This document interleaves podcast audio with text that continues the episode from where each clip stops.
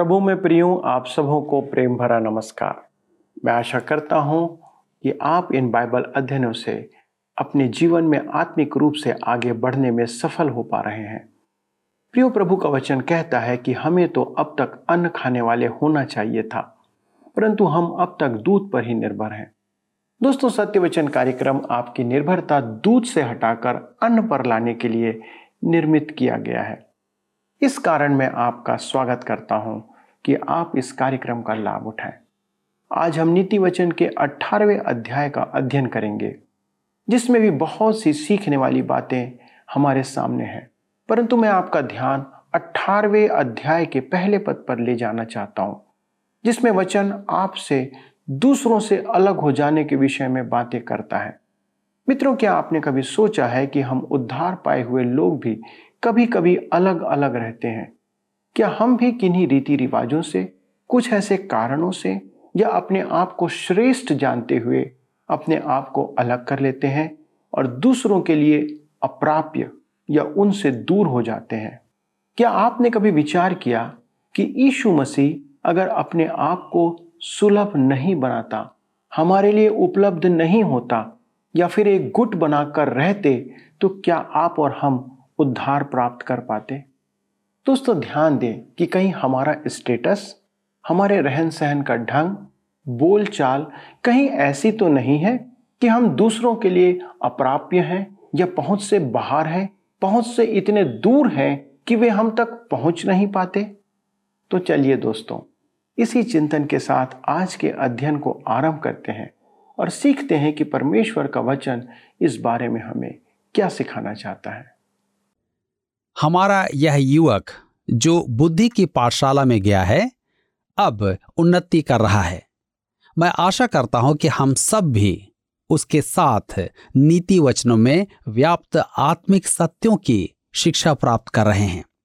तो आइए हम पढ़ें नीति वचन की पुस्तक 18 अध्याय उसके एक पद लिखा है, जो दूसरों से अलग हो जाता है, वह अपनी ही इच्छा पूरी करने के लिए ऐसा करता है।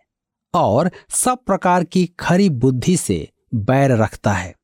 यहाँ ध्यान देने योग्य बात है, अलग होना। परंतु यह अलग होना उचित नहीं है। मानव जाति का मुख्य विभाजन है उद्धार पाए हुए मनुष्य और खोए हुए या उद्धार रहित मनुष्य। परमेश्वर इस विभाजन पर ध्यान देता है। वह त्वचा के रंग के अनुसार विभाजन नहीं करता है। वह रंगों पर ध्यान नहीं देता है।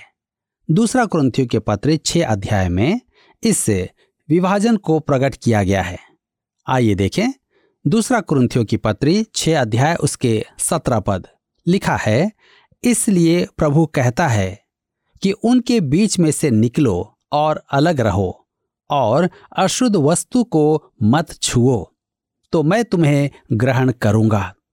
परमेश्वर कहता है, वरन स्पष्ट कहता है कि उसके लोगों को अशुद्धता से अलग रहना है।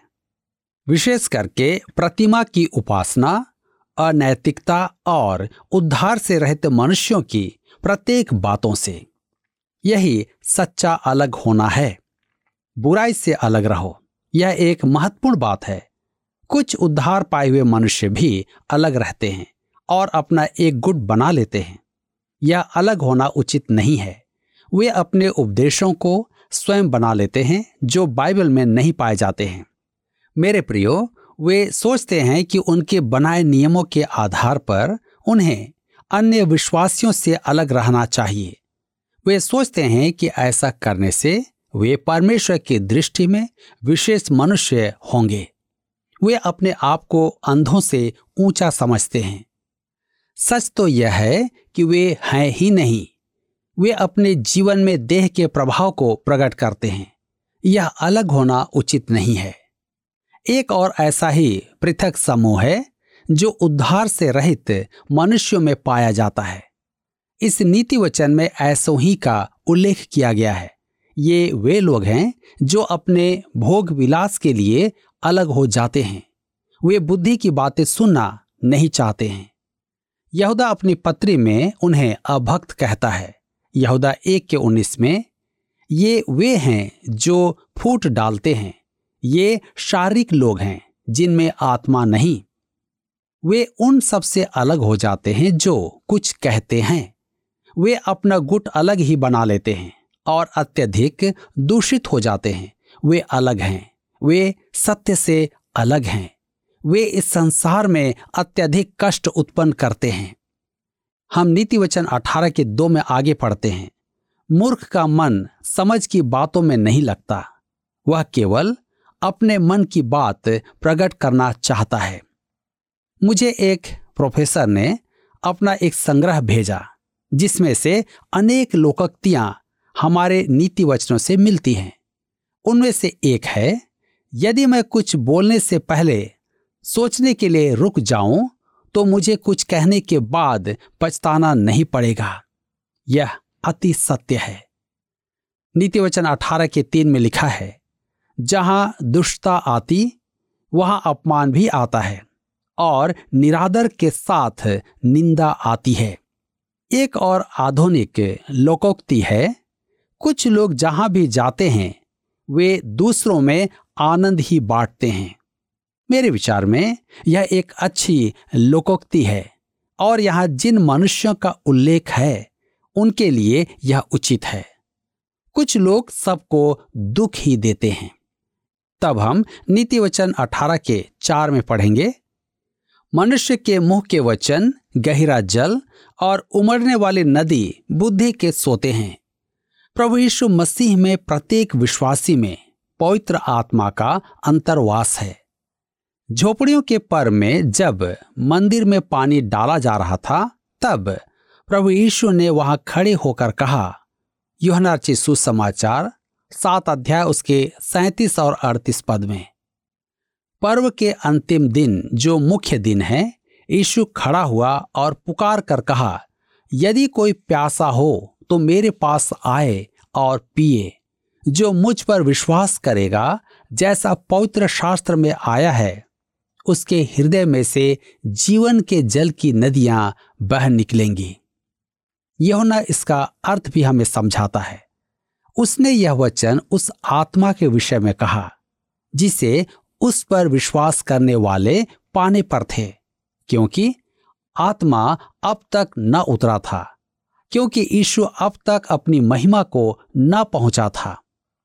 परमेश्वर की संतान को पवित्र आत्मा के सामर्थ्य में बोलना सीखना है। परमेश्वर के वचन और उसकी बातों के प्रसार में यह अति महत्वपूर्ण है। नीति वचन अठारह के पाँच में लिखा है, दुष्ट का पक्ष करना और धर्मी का हक मारना अच्छा नहीं है। किसी दुष्ट की बातों में आकर किसी धर्म की हानि पहुँचाने की सम्मति न करना। ध्यान दीजिए, यह व्यक्ति विशेष के संदर्भ में है, परंतु देश देश के लिए भी सही है। ये नीति वचन व्यवहारिक हैं और जीवन में काम के हैं। नीति वचन अठारह उसके छह से आठ में लिखा है, बात बढ़ाने से मूर्ख मुकदमा खड़ा करता है और अपने को मार खाने के योग्य दिखाता है। मूर्ख का विनाश उसकी बातों से होता है और उसके वचन उसके प्राण के लिए फंदे होते हैं। कानाफूसी करने वाले के वचन स्वादिष्ट भोजन के समान लगते हैं, वे पेट में पच जाते हैं। ध्यान दीजिएगा, कानाफूसी करने वाले के वचन स्वादिष्ट भोजन के समान लगते हैं, जो पेट में पच जाते हैं। हम फिर से मूर्ख के विषय चर्चा सुन रहे हैं। आपको स्मरण होगा कि मतियर्ची सुसमाचार, पाँच अध्याय उसके बाईस पद में यीशु ने हमें किसी को मूर्ख कहने के लिए मना किया है। परंतु परमेश्वर कुछ लोगों को मूर्ख कहता है, क्योंकि वह मनुष्य को जानता है। यहाँ हम देखते हैं कि मूर्ख परेशानी का मूल है। वह हमेशा झगड़े उत्पन्न करता है, शिकायत करता है और दूसरों में गलती निकालता है। यहाँ एक और कहावत है, दूसरों का ध्यान रखो। अधिकांश मनुष्य शिकायत करना जानते हैं, परंतु बहुत कम शिष्य उचित बातों की शिकायत करते हैं। मधुमक्खी को शहद बनाने के लिए कोसा नहीं जाता है, परंतु डंक मारने के लिए अवश्य कोसा जाता है। यह कैसी महान सच्चाई है। नीति वचन अठारह के दस में लिखा है, यहवा का नाम दृढ़ गढ़ है। धर्मी उसमें भागकर सब दुर्घटनाओं से बचता है। जी हाँ, यहवा का नाम वही है जो प्रभु यीशु का नाम है। प्रभु का नाम यीशु इसलिए है क्योंकि वह लोगों को पाप से उद्धार दिलाता है। उसे मसीह इसलिए कहते हैं कि वह अभिषिक्त है। वह हमारे जीवन और उद्धार का प्रभु है। प्रभु दृढ़ गढ़ है। आप उसकी शरण में पूर्णतः सुरक्षित रहते हैं। यह पद प्रायः बच्चों में प्रचार के समय काम में लिया जाता है। मैंने भी इस पद पर बच्चों को शिक्षा दी है और इसे अति प्रभावी पाया है। यह सुरक्षा की बात करता है और हमें स्मरण दिलाता है कि हमें उसके हाथों से कोई छीन नहीं सकता। यह कैसा सुंदर चित्रण है। नीति वचन अठारह की ग्यारह में लिखा है धनी का धन उसकी दृष्टि में गढ़ वाला नगर और ऊँचे पर बनी हुई शहर पना है। इसराइल और कलिसिया में बहुत अंतर है। हमें इसका बोध होना आवश्यक है।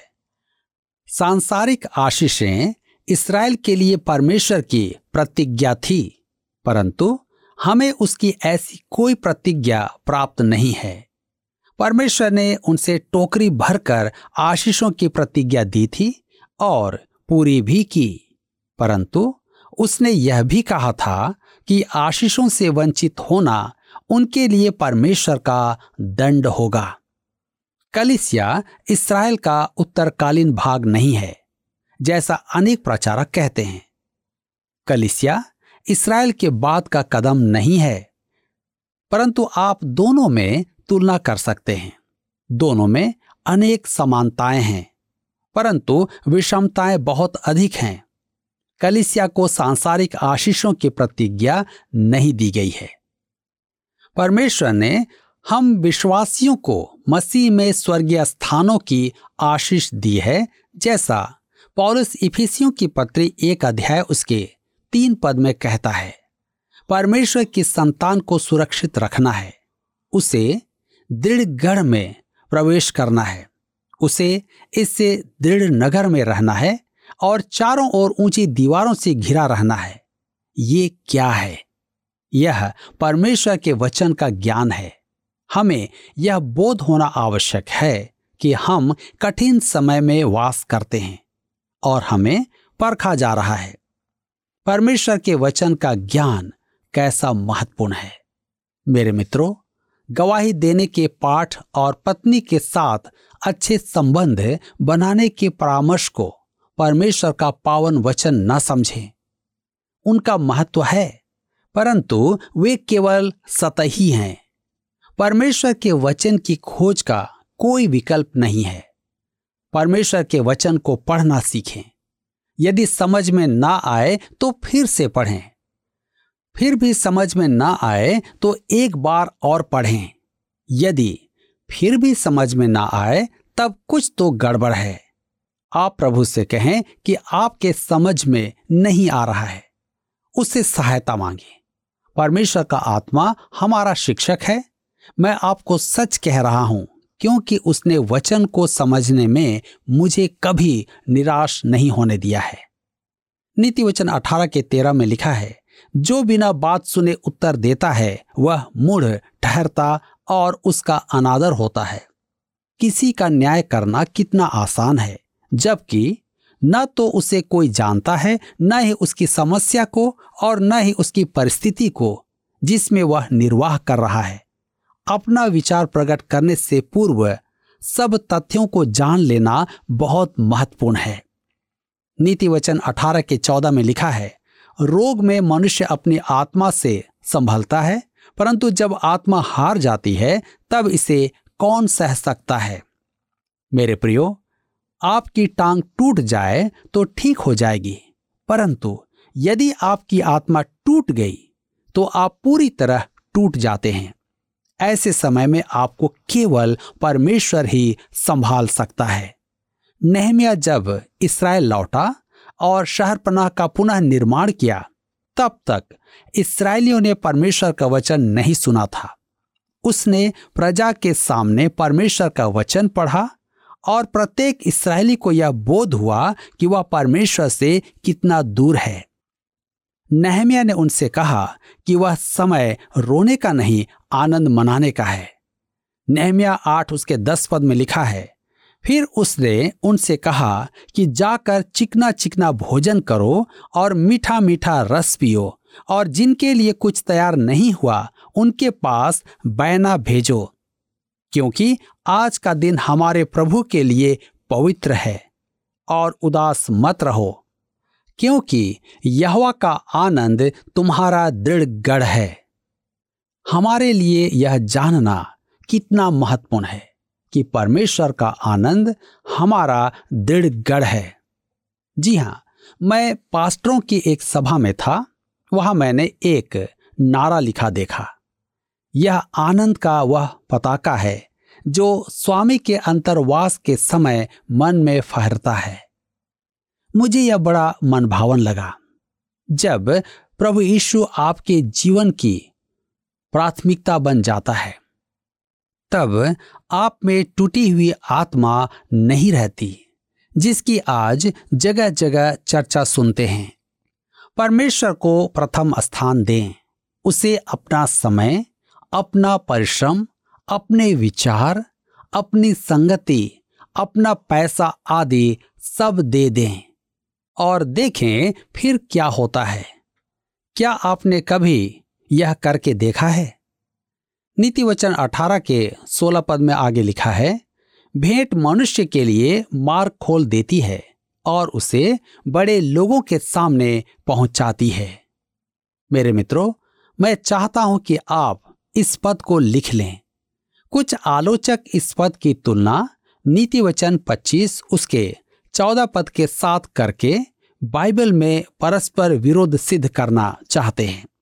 परंतु हम इसका अध्ययन करते समय इसके विषम विचारों की तुलना देखेंगे, न कि परस्पर विरोध की।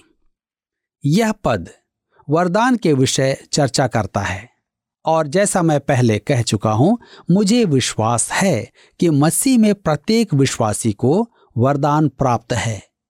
पवित्र आत्मा का एक वरदान, एक संदेश है, जो हमारे पास आत्मा में है, जो इस विषय को विकसित करता है। हम नीति वचन अठारह उसके 21 पद में पढ़ते हैं। जीव के वश में मृत्यु और जीवन दोनों होते हैं और जो उसे काम में लाना जानता है, वह उसका फल भोगेगा।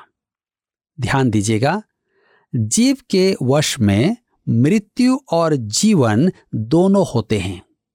इस पर विचार करें। आपकी जीव सुसमाचार सुना सकती है, जो जीवनदायक है दूसरी ओर, आपकी जीव कुछ ऐसा भी कह सकती है, जिसे सुनकर मनुष्य परमेश्वर से दूर हो जाएँ। दूसरे शब्दों में, वे जीवन से वंचित, अर्थात मृत्यु की ओर बढ़ जाएँ। यह छोटी सी जीव, संसार का सर्व सामर्थ्य अस्त्र है बाइबल में जीव के लिए बहुत कुछ लिखा है। नीति वचन में तो इसके बारे में वृहत चर्चा की गई है। हम नीति वचन अठारह के बाईस में पढ़ते हैं। जिसने स्त्री ब्याह ली, उसने उत्तम पदार्थ पाया और यहवा का अनुग्रह उस पर हुआ है। पद 21 और पद 22 को साथ देखकर मुझे बड़ी हँसी आती है। जब कोई युवक किसी लड़की से विवाह का प्रस्ताव रखता है, तब जीव ही काम में आती है। जीवन और मृत्यु जीव के वश में है। कभी कभी आप सोचते होंगे कि किसी अनर्थ बात को कहने से पहले आप अपनी जीव को वश में रखते तो अच्छा होता।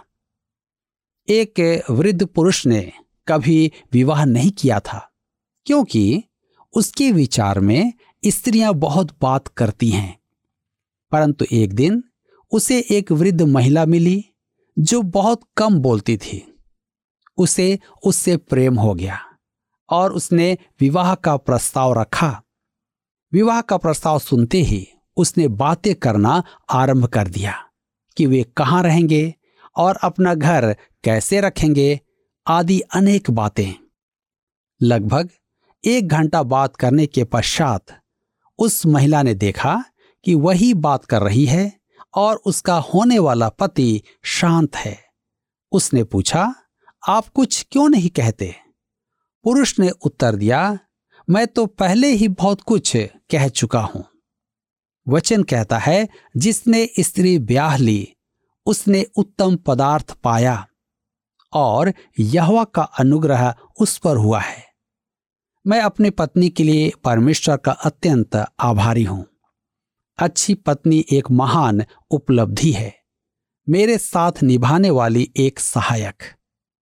नीति वचन 18 के 24 पद में लिखा है, मित्रों के बढ़ाने से तो नाश होता है, परंतु ऐसा मित्र होता है जो भाई से भी अधिक मिला रहता है।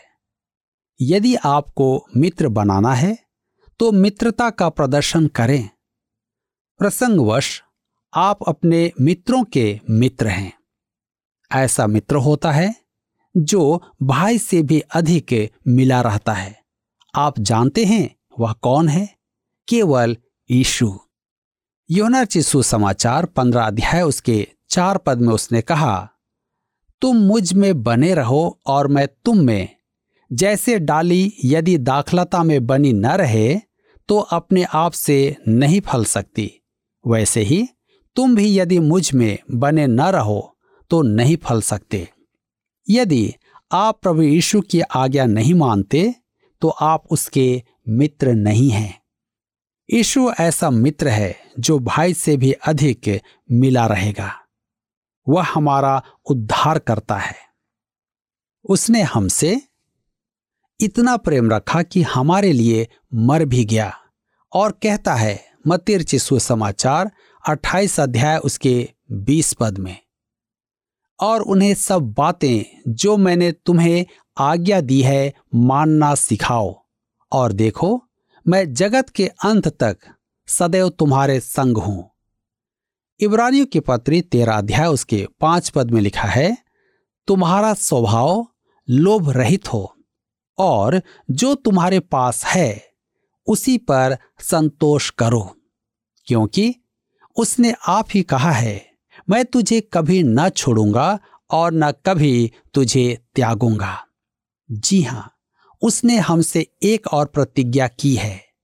यह सुसमाचार, चौदह अध्याय, उसके तीन पद में लिखा है, और यदि मैं जाकर तुम्हारे लिए जगह तैयार करूँ तो फिर आकर तुम्हें अपने यहाँ ले जाऊँगा कि जहाँ मैं रहूँ, वहाँ तुम भी रहो। आप इस व्यवस्था को और अधिक अच्छा बनाने के लिए कुछ नहीं कर सकते।